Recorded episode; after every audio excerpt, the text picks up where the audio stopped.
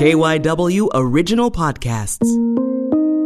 This is KYW In Depth. My name is Matt Leon. COVID 19 has forced political conventions to go online. So, will this concept stick around? Are the days of thousands of supporters crowding into giant arenas gone forever, even after the pandemic? And how important are political conventions in this day and age? And what could they look like going forward? We wanted to try to answer these questions, so we reached out to Benjamin Berger. He is the executive director of Swarthmore College's Lang Center for Civic and Social Responsibility. He is also an associate professor of political science at the college, and we talk all things political conventions. Check it out. So, as we are taping this conversation, the Democratic National Convention is underway, soon to be followed by the Republican Convention. Before we talk about the concept of virtual online conventions and what it means going forward, uh, how important overall are these political conventions in this day and age? That depends on who you ask, but I think a consensus is emerging that the answer is, on balance, not that important. They do provide functions, but that function has kind of diffused over the years. The bump has diminished, the excitement has subsided. And so the question then is do we keep them around at all once we're able to? Now, these conventions used to be dramatic with regards to floor fights and nominees, you know, presidential, vice presidential. When did it change to what we've become accustomed to, which are really partisan pep rallies on both sides? Was it a gradual shift, or was there really a moment when you can see it pivot to closer to what we know now? Yeah, it's a great question. I, would probably locate two different in the 50s, let's say the late 50s, and one then the one that everyone will point to really is in 68 and 72. That big, big changes happen. The 50s, you had technology changing, so you had the beginning of televising uh, the conventions. On the one hand, that made them more widely accessible, and they could excite the general population and not just the people who are going to the conventions. But on the other hand, it also made it the case that they weren't so exclusive. You so television and jet travel, I would say both. Once you get uh, politicians being able to go and see each other, not just at a single convention during the year, but lots of times during the year. Once you had the chance for media to interview people, not just at that one time when they were all together, but they could fly around, they could talk on the telephone, they could see things on TV. It became not the only show in town. So that was one change technologically that both that both made it more accessible to more people, but also made it not so much so exclusive in terms of being the only game in town. But the thing that people really point to as the sea change uh, is uh, is 68-72. When the Democratic National Convention in 68, on the one hand, you had, it was kind of an embarrassment for the party. There were all kinds of, of scuffles big violent scuffles with police and protesters outside the convention, uh, and that wasn't thought as being so desirable uh, to showcase. And it was also the time when the party insiders made these uh, sweeping changes to the rules, to the nominating rules, and so now you actually had a primary system, state by state, instead of people coming together and choosing a nominee at the convention. And once that happened, of course, that changed everything you talk about this, that there's excitement going down.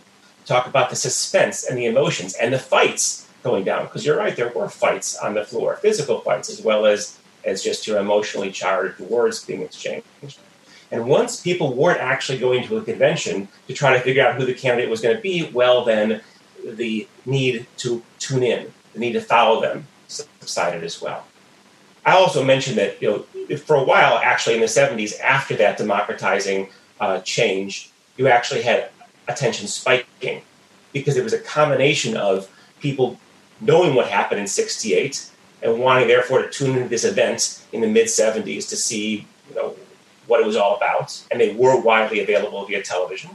So the fact that you could see them on television and the fact that there had been drama recently got people tuning in. And there was actually a big bump in voter turnout and voter attention in the mid 70s, right after the convention. That has subsided over time. Uh, and I, so I, I, would locate really, again, 68, 72 as, as the big, big difference.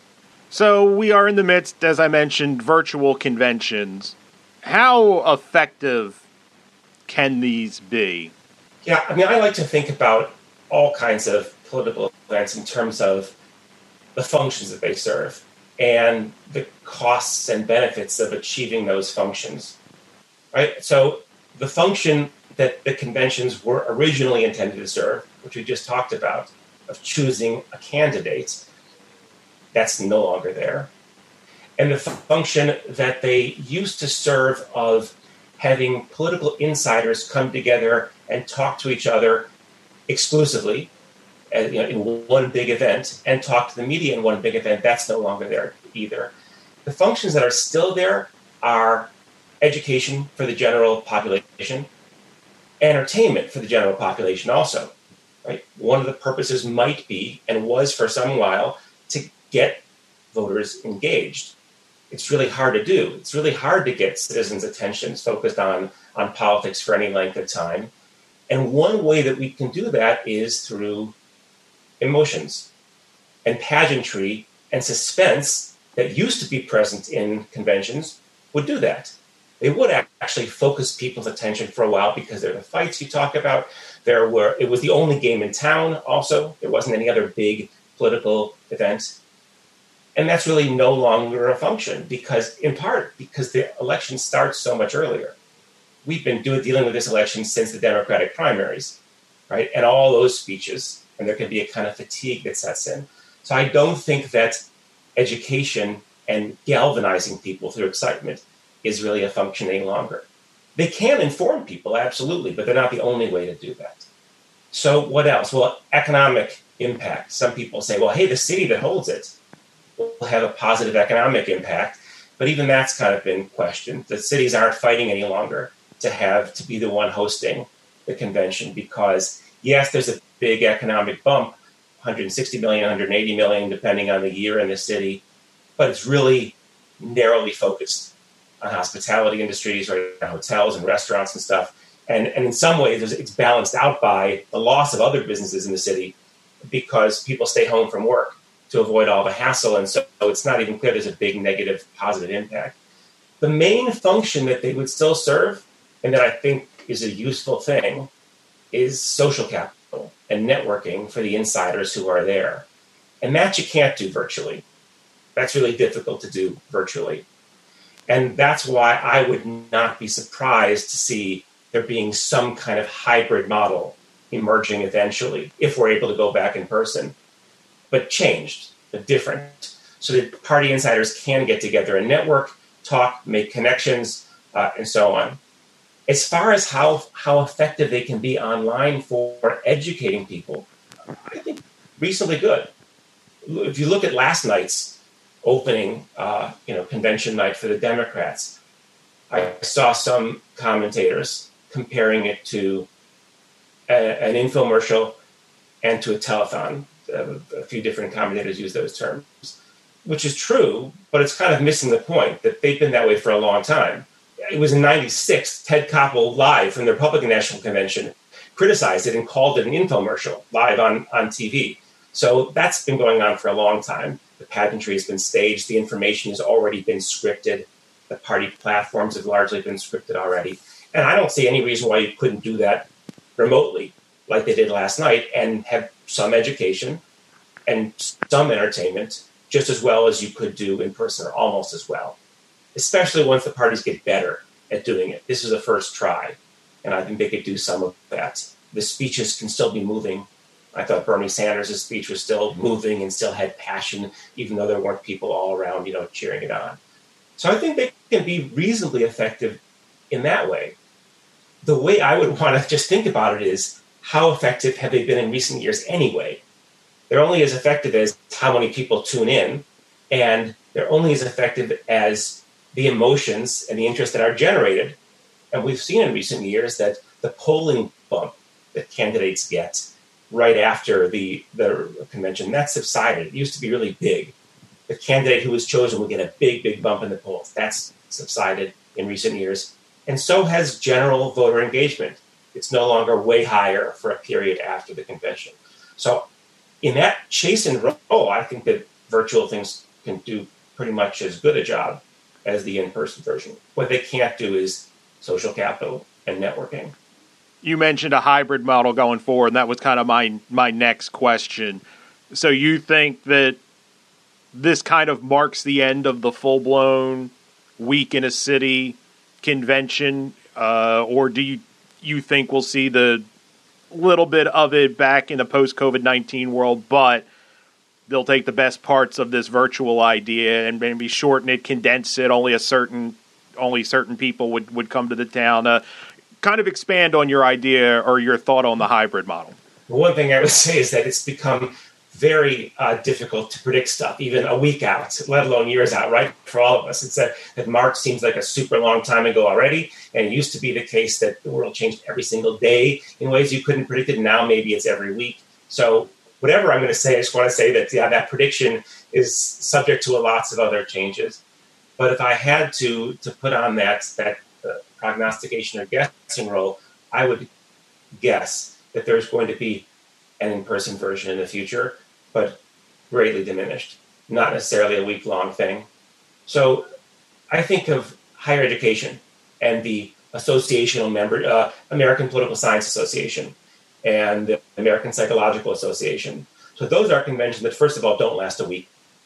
They're several days, and a lot of people come into town. A lot of professors who join for those things come into a given city for two days, three days.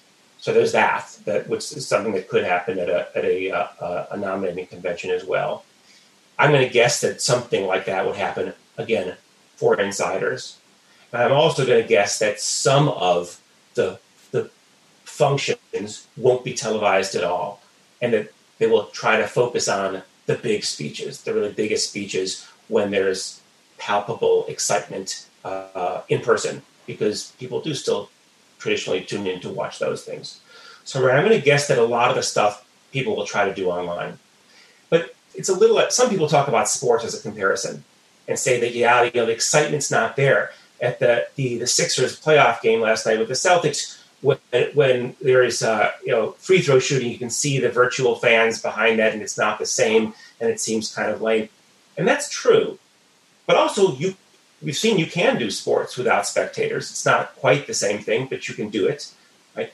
But the reason why I don't think the comparison also is that apt is that sports fans really are energized and they are passionate. And so seeing them present can be a galvanizing thing if I'm watching sports on TV and there are fans present. We all know that the pageantry at these conventions is staged. The people there know what's going to happen. They're not, they don't have the emotion of anger or of tension or that uh, uh, or really palpable excitement. And so watching them waving their little placards, the television viewers aren't dumb. We know that it's staged. And so I don't think that that part is going to be uh, so necessary to, to recreate in person. And I don't think the TV networks are going to feel the need to televise that stuff. I think a better comparison than sports is actually higher education. That where colleges are so desperate to try to have students in person for a lot of reasons, of course. They, they want to be able to preserve jobs of all the on campus people, not just faculty, but of all the people who provide services on campus. But really, because the educational function of college happens a lot outside the classroom. So much of it is students' interactions with each other and students' extracurricular pursuits uh, and just living life away from parents. All the things that happen outside the classroom can't be simply recreated. And I think that is a little bit like how I would, would, want to analogize political conventions. There are some things that happen outside the speeches and outside of reaching out to the general population and trying to energize those, like the network, like the social capital. And those are the things that I think people will still want to have in the future. It's just that you can do those on a much smaller scale.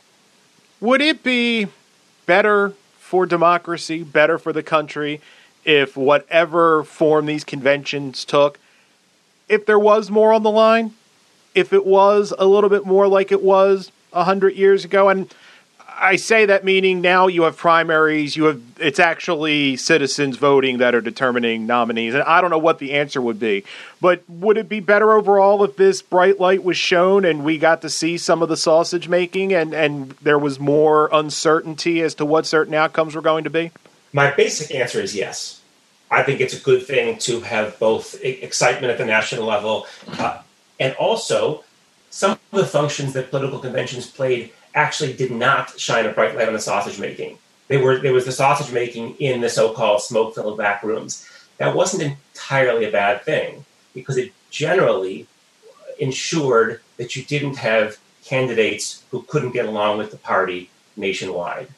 Right? And with the primary system, the as it is now, the benefit is it, it's, it's somewhat more democratic. It, it's officially way more democratic. Citizens actually do vote for the candidates, but we all know there's all kinds of problems with that. It's not really the person necessarily who has the majority of people in the country in that party who comes out with the nomination.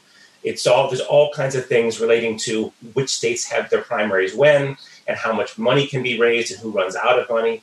And so it's still not entirely great from a democratic perspective, but you have the prospect of having people win the nomination can't get along with the rest of the party. I think the old the old system had some advantages in that way of getting party insiders in a way that wasn't totally democratic coming together and coming with a compromise. We all know too that it wasn't the recent recently is not the only time when we've had dark horse candidates emerge. They emerge from the old fashioned conventions too, but they tended to be bland dark horse candidates, not polarizing ones. Right? You had uh, Warren Harding, James Garfield. These are people who weren't shake it up uh, presidents, and it's sometimes fine to have presidents who aren't who aren't shake it up. What's emerged more recently is the prospect of getting people who are dark horses, who are outsiders, and who can't work with other uh, party officials and, and, representatives. And that's something I think that the old conventions did, you know, pretty pretty reasonably.